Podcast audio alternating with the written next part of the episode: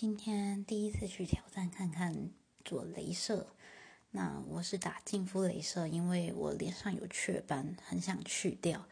那本来听说打这个应该其实就还好像是像被橡皮筋打到一样，可是实际做完以后其实超痛的。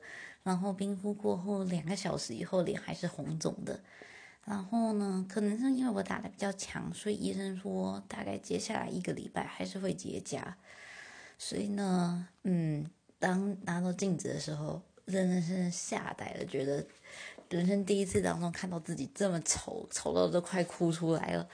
那希望之后可以赶快好起来，不然的话，盯着这张脸，其实真的觉得，嗯，我都不敢看镜子。